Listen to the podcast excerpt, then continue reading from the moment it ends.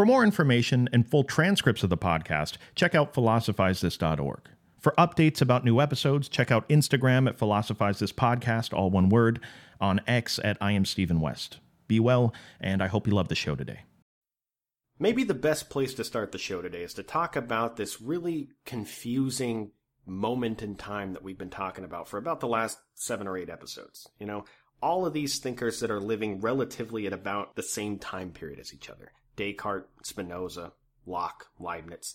These philosophers, and all the humans for that matter that were in the know at the time, were living in a very weird place. That's really the best way to put it. At this time, there was a giant change in the way that these thinkers viewed themselves as humans in the natural world, and that fact created a level of weirdness that was just unprecedented. And the reason why it was unprecedented is because it was being driven forth by a couple different inventions that just, before these guys were alive, they just didn't exist yet. One of those inventions was the telescope. With the telescope, during this time period, for the first time in history, we're looking out into the vast expanses of space. Imagine how that must have been. And the more we looked out there, and the more sophisticated these telescopes got, the more information we got. And that information categorically reinforced the fact that Earth was very, very small. Practically a speck of dust in this giant sea. Oh, and not only is it not big, it's far from the center of the universe. It, the universe even has a center. The point is, as we use these telescopes to just gaze deeper and deeper into space, slowly realizing the absolute enormity of it all, we started realizing that this tiny blue speck that we call Earth might not be as significant as what we initially thought it was.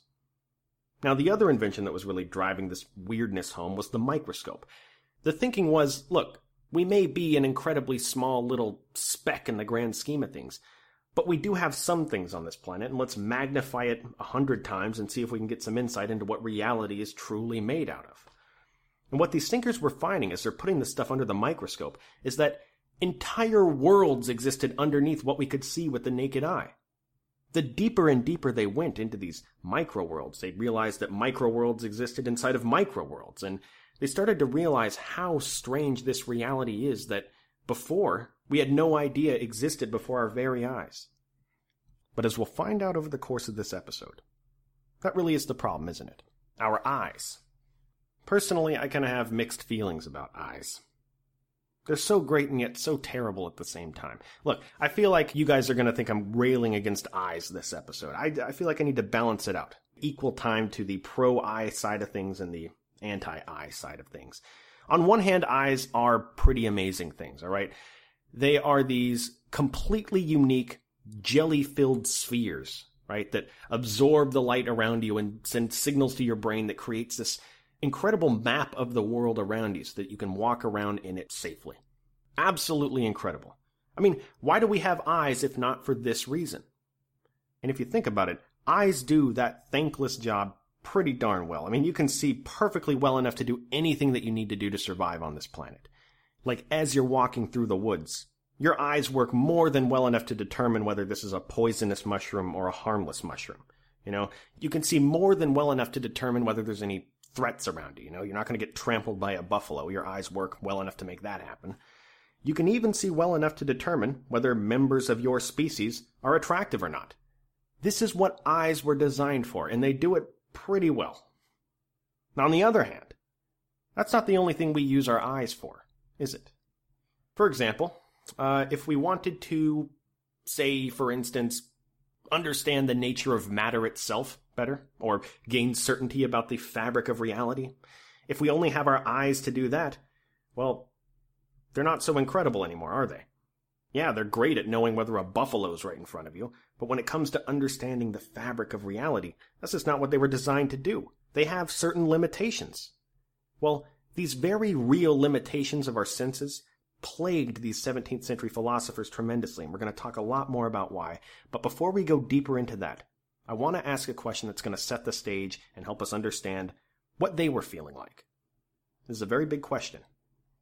What is reality? It almost sounds like I'm trolling you guys. Like, how do you even answer that question? It's honestly such a weird question that most people, when you ask them it, they usually look at you like you're a little crazy. Well, one common theory would be uh, reality is what is real, right? Reality is what's right in front of me. It's what I can see, smell, touch. I mean, after all, when you think of something that's not reality, you're thinking of somebody daydreaming about a fantasy world, right? You're thinking of people playing video games. You're thinking about movies and TV shows. Maybe somebody on some sort of hallucinogenic drug. That's not reality. Reality is not fleeting in and out of existence, right? For example, uh, I'm looking at my arm right now. My arm is not a fleeting thing. It's not coming and going out of my awareness. I see it right there. I can touch it. Therefore, this person would say, my arm is real. But you see the glaring problem here, right? You are perceiving reality through your eyes. These eyes were designed to create a map of the world accurate enough for you to eat, sleep, reproduce, and survive as long as possible. These eyes weren't designed to see what reality truly is. This is something we're all familiar with. I mean, we all know the world is made up of uh, trillions of these little tiny particles called atoms, and they're constantly moving around. But when you look at a table in your room, or a tree outside, or even your arm for that matter, you don't see those atoms moving around, do you? Really, why should you? What's going on at an atomic level is just not that important to you. Being able to see those atoms moving is not going to make you more or less capable of eating, sleeping, reproducing, or surviving. So why would your eyes be designed to see that? Why would your eyes evolve to see that? But then again, in reality, they are moving. And just to illustrate how extreme this can get, each of those atoms that's constantly moving around are made up of 99.9% empty space. Just consider for a second that the world you're walking around in, the world your eyes are telling you is made up of entirely stationary, completely solid objects, is actually made up at the micro level of 99.9% empty space, and that 0.1% is constantly moving. Again, the point is, human eyes create a map of the world that is accurate enough, but far from actual reality. So what do we do to make up for this if we want to truly understand what reality is? Well, we use special tools and instruments like the microscope or the telescope to augment our sense experiences to be able to get a more accurate view of that actual reality. But what is that actual reality? That's the question, right? Do our senses, being so flawed, prevent us from ever truly experiencing it? This is the weird place that these thinkers like Descartes, Locke, and Leibniz found themselves in. Just think about the task these guys had ahead of them. Before their time period, we used to do something very different to arrive at certainty about what caused things to happen in the natural world. We thought we had it all figured out. We've talked about it before. We grew complacent. Turns out, Aristotle may not have known everything, after all. Turns out some dude in a sand dune channeling God through him wasn't the best way to arrive at absolute certainty about things. So when these new thinkers were faced with the task of finding a science that could arrive at understanding about causes in the natural world with certainty, they really took the task seriously. They weren't willing to just compromise here. They didn't want to end up where we were before. They didn't know if it was possible, but they wanted to try to find some system that we could use to arrive at absolute certainty about things. And one of the biggest problems they were running into is what we're talking about right now. No matter how flawless the system that they came up with was, it was still ultimately going to have to be implemented by humans. Humans that are biased and they make mistakes. But more importantly, humans that are looking at the results of the experiments through very flawed senses from the get-go. It's funny, if you think about uh, the modern religion versus science debate that's going on, and you think about it as like a play, then one really common recurring character is the person that says, Where's the evidence about stuff? Where's the evidence? Fact is, there are a lot of people in modern times that highly value empirical data, right?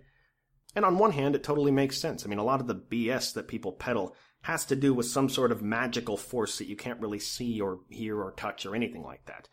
But it's also funny to think about the fact, the hypocrisy, that like, when some ostensibly crazy person gives one of their transcendent religious experiences, you know, someone says, I was sitting in my front room and Jesus came down through the ceiling and he told me that he is the Son of God and that I need to stop being so mean to my neighbors and that I need to start going to church and give 10% of my income, you know?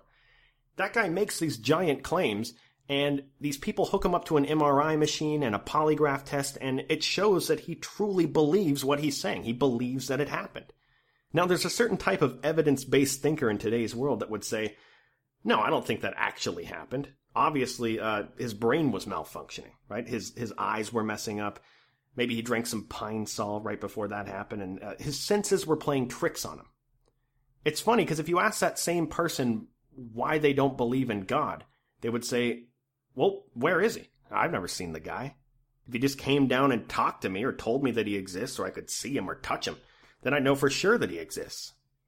It's kind of funny to think about. Uh, my overall point is let's have some respect for the task that these thinkers put themselves through, all right?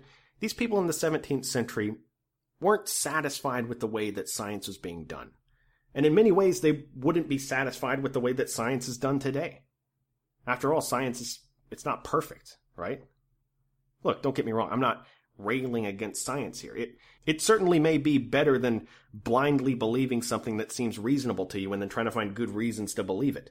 But science is far from perfect if you're trying to be absolutely certain about things, right? Now, we're going to talk about some of the inherent flaws with what we call science today, but I want to be sure we understand the fact that these thinkers didn't know whether it was possible to be certain. They didn't know whether they would ever arrive at certainty, but they were trying to access true reality. Whatever that matter or physical reality or spiritual reality is that's on the other side of this crude map of the world that our eyes create. This reality was where they were looking to for certainty, because it was obviously very different in reality than how we perceive it, and they wanted to access that reality. This problem is commonly referred to in philosophy as the veil of perception. We can't get past this veil between how we perceive the world and how it actually is. Now we're going to come back to that, but first let's talk about some of these inherent problems that these thinkers were addressing when trying to use science to arrive at certainty. All right maybe the best place to start is let's let's think back to the earliest of humans. All right. Imagine yourself being one of these early early humans. They found themselves existing within this natural world, right? They looked around them and they saw stuff happening. You know, lightning comes down from the clouds. Why does that happen? Uh, your female counterpart spontaneously spawns a baby. Why did that happen? You know, you see old meat laying on the ground and you eat it, and then for two weeks afterwards you feel terrible why does that happen? Stuff is happening all the time all around them, and understanding what causes those things to happen can give you a real edge when it comes to survival. So this is something humans wanted desperately. Go back far enough, and humans were almost entirely ignorant of what caused things to happen in the natural world. And they wanted to find some way to organize this stuff with some level of confidence that they were correct. Now, when we do science, this is basically what we're trying to do. We're just much further along at it than the earlier humans were. We're ultimately trying to arrive at certain truth to make sense of this natural world. But how do we arrive at truth? Well, let's talk about a couple different ways that humans throughout history have commonly tried to arrive at truth, or at least tried to convince people that something was true or not. Let's talk about induction versus deduction. Deduction, or I guess I could just say deduction. I don't know why I gotta say it, enunciate it like that. What we refer to as deduction is the process of starting with something that you think is true, and then you apply that truth to some individual specific case. That individual case reinforces it, and something is deemed to be true because of it. Uh, for example, a police officer shows up at a traffic accident and he sees certain things. He sees glass on the ground over here. He sees the positioning of the cars after the accident. He sees skid marks leading up to this section of the road. He sees the person lying in a bloody heap over here. From this scene of the accident, and certain truths that he holds after a long career of seeing accident scenes and figuring out what happened, he deduces what happened there. Now, this may be an effective way of finding out what happened at a crime scene, but it runs into problems when trying to arrive at certainty. We can understand that. Now, the other way of doing things is called induction. Induction is what we use in modern science. Induction is inferring a general truth based on individual experiments or cases or previously established general truths. For example, if you wanted to arrive at the truth about the, the, the moisture present in dogs' noses, Do all dogs have wet noses, for example? How would we go about finding that out? Well, I could start with one experiment myself right here in this house. I could go to my dog Charlie. I could touch his nose and I could realize it's it's wet. So so far, all dogs have wet noses to me. I could spend years of my life, theoretically, going door to door, conducting thousands of experiments, checking to see if every dog in the city of Seattle has a wet nose. And let's say they all do, just for the sake of our example. Can we conclude at that point, for certain, that all dogs have wet noses? Now, no one has the time or the patience or the lack of a social life to go around and check every single dog in the world to see if it has a wet nose. But even if we did, and even if every dog did have a wet nose, could we use induction and say now that all dogs have wet noses as a rule? Well, in modern science, we would. I mean, for all intents and purposes, we're pretty sure all dogs have wet noses at that point. But are we certain of that?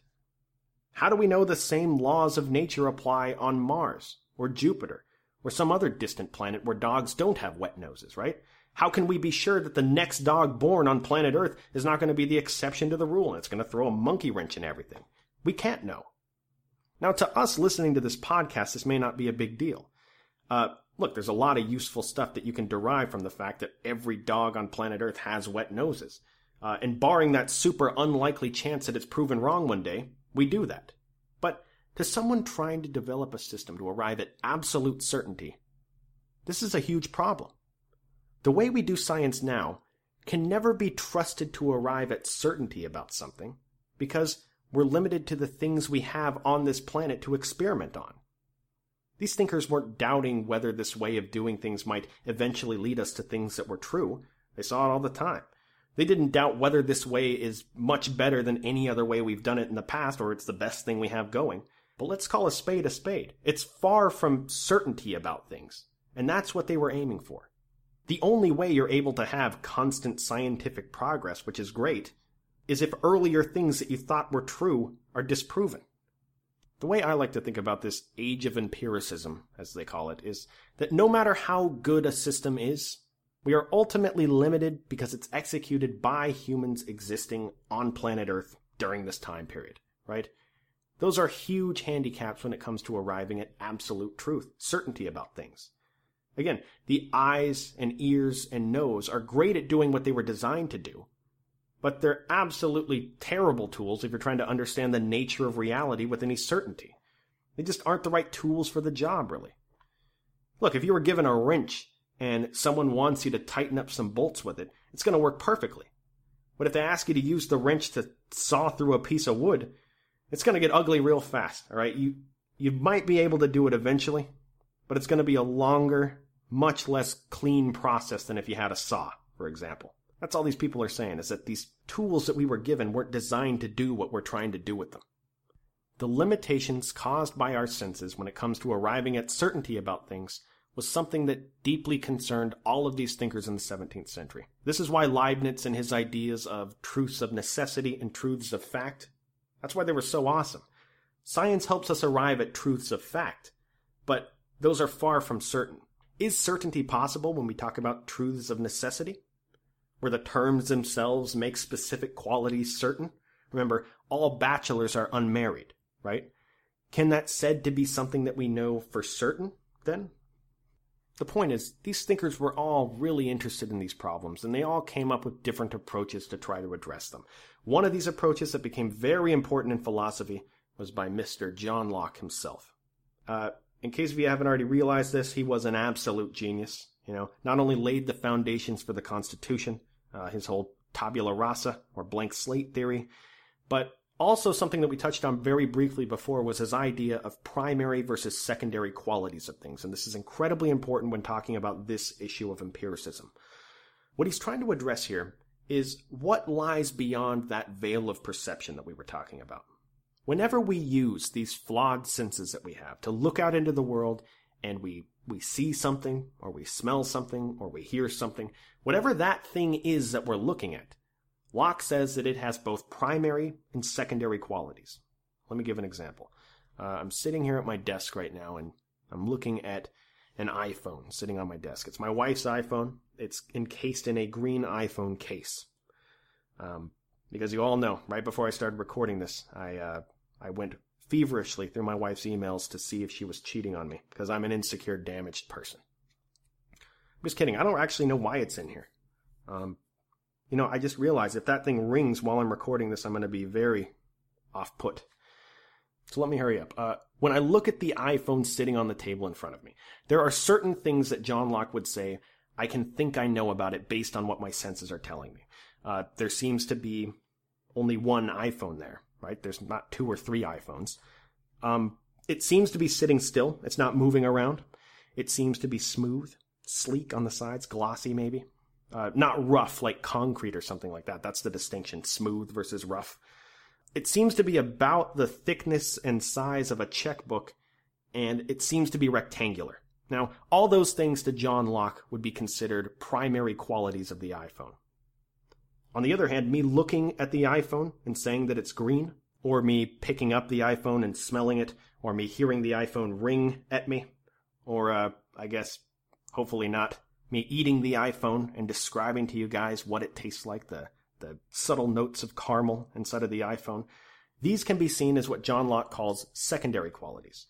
Now, this is a really good question to ask yourself. When you look at something and it has color, you know, when you see a green iPhone sitting on the table, what is that greenness? Does that greenness exist inside of the matter at some level that makes up the iPhone? Is there something in the matter itself that is green? Or is greenness created when your eye looks at that iPhone and it's perceiving some interaction between light and some specific arrangement of what matter is underneath the veil of perception? Now, to these thinkers in the 17th century, this is a big, big question, and it had huge implications about what that actual reality was underneath it. Um, and to talk about the primary and secondary qualities, just to finish talking about that, as we talked about before, Locke was a huge proponent of Boyle. Remember in his ideas that the real fabric of reality are these tiny, colorless, tasteless, soundless, odorless corpuscles, he called them, of matter. And the arrangement of these corpuscles explain the primary qualities of something. You know, I see the iPhone as rectangular because there is some rectangular arrangement of these corpuscles in that actual reality. Now, on the other hand, when I experience it being green, this isn't because the corpuscles themselves are green. It's because of some arrangement of them interacting with light in my eyes. And Locke said that because all these secondary qualities are explainable only by referring to the primary qualities, secondary qualities can't be said to be part of that reality behind the veil of perception. Now, if this is confusing on the surface, John Locke gives an incredible example, absolutely genius. What if we had a knife that was made out of steel? Now, if somebody comes up to you with that knife and they stab you in the chest with it, and you feel pain, well, you wouldn't say that pain was somehow cooped up inside of the knife and when they stabbed you it came out of the knife. No, you'd say that the knife, the physical primary qualities of that knife, stabbed inside of you, and your senses are interacting with it. Well, all this brings us to the question that Berkeley famously offered a solution to. By the way, Berkeley, uh, you know, this is kind of an embarrassing admission of mine, but I guess it kind of showcases how I do philosophy personally. Have you guys ever read something in a book, like a word, and you've read it a hundred times and you just kind of assume that it's pronounced one way, but then you hear somebody say it and it's pronounced a completely different way? For the longest time, I just knew that the school Berkeley was named after this guy, George Berkeley. Uh, and I assumed that his name was pronounced Berkeley. And I've said on this podcast multiple times, Berkeley, Berkeley, Berkeley. And I was talking to somebody this week and they said, no, it's Barkley. I said, no, no, it's Berkeley. They're, the, the school's named after him. And he said, no, it's, it's Barkley. That's how it's pronounced. Those people don't know what they're talking about. I'd like to take this opportunity to apologize for my ignorance. Uh, you know, I'd be lying if I didn't say that I learned a lot every time I did one of these episodes. But, uh, his name is Barkley. George Barkley. Uh, in fact, he was made into a bishop, so he's sometimes referred to as Bishop Berkeley. And he is a lot like Leibniz because he's this religious guy, and he's faced with the problem of reconciling this new mechanistic way of viewing the universe with the notion of God. He's also very concerned with that, as Leibniz was. Now, this whole situation is so ridiculous to me. All right, it's it's it's honestly like a, a corporation, a big corporation calls in uh, corporate downsizers, like a team of downsizers that come in and they look at how everything operates and they look at how everyone does their job and they check to see who's important in the office because eventually they're looking for people to eliminate to cut costs.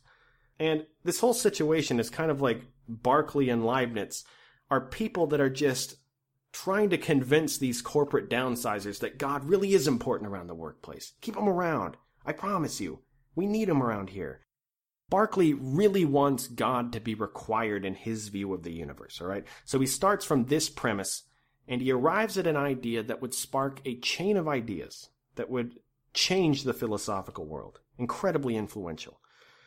Uh, this idea, when you first hear it, may not seem revolutionary, but trust me, it, it really shakes things up. And since we spent the entire show today talking about empiricism and the problems that come up when trying to arrive at certainty, you guys more than most people that study philosophy are going to understand fully why Berkeley arrives at this conclusion.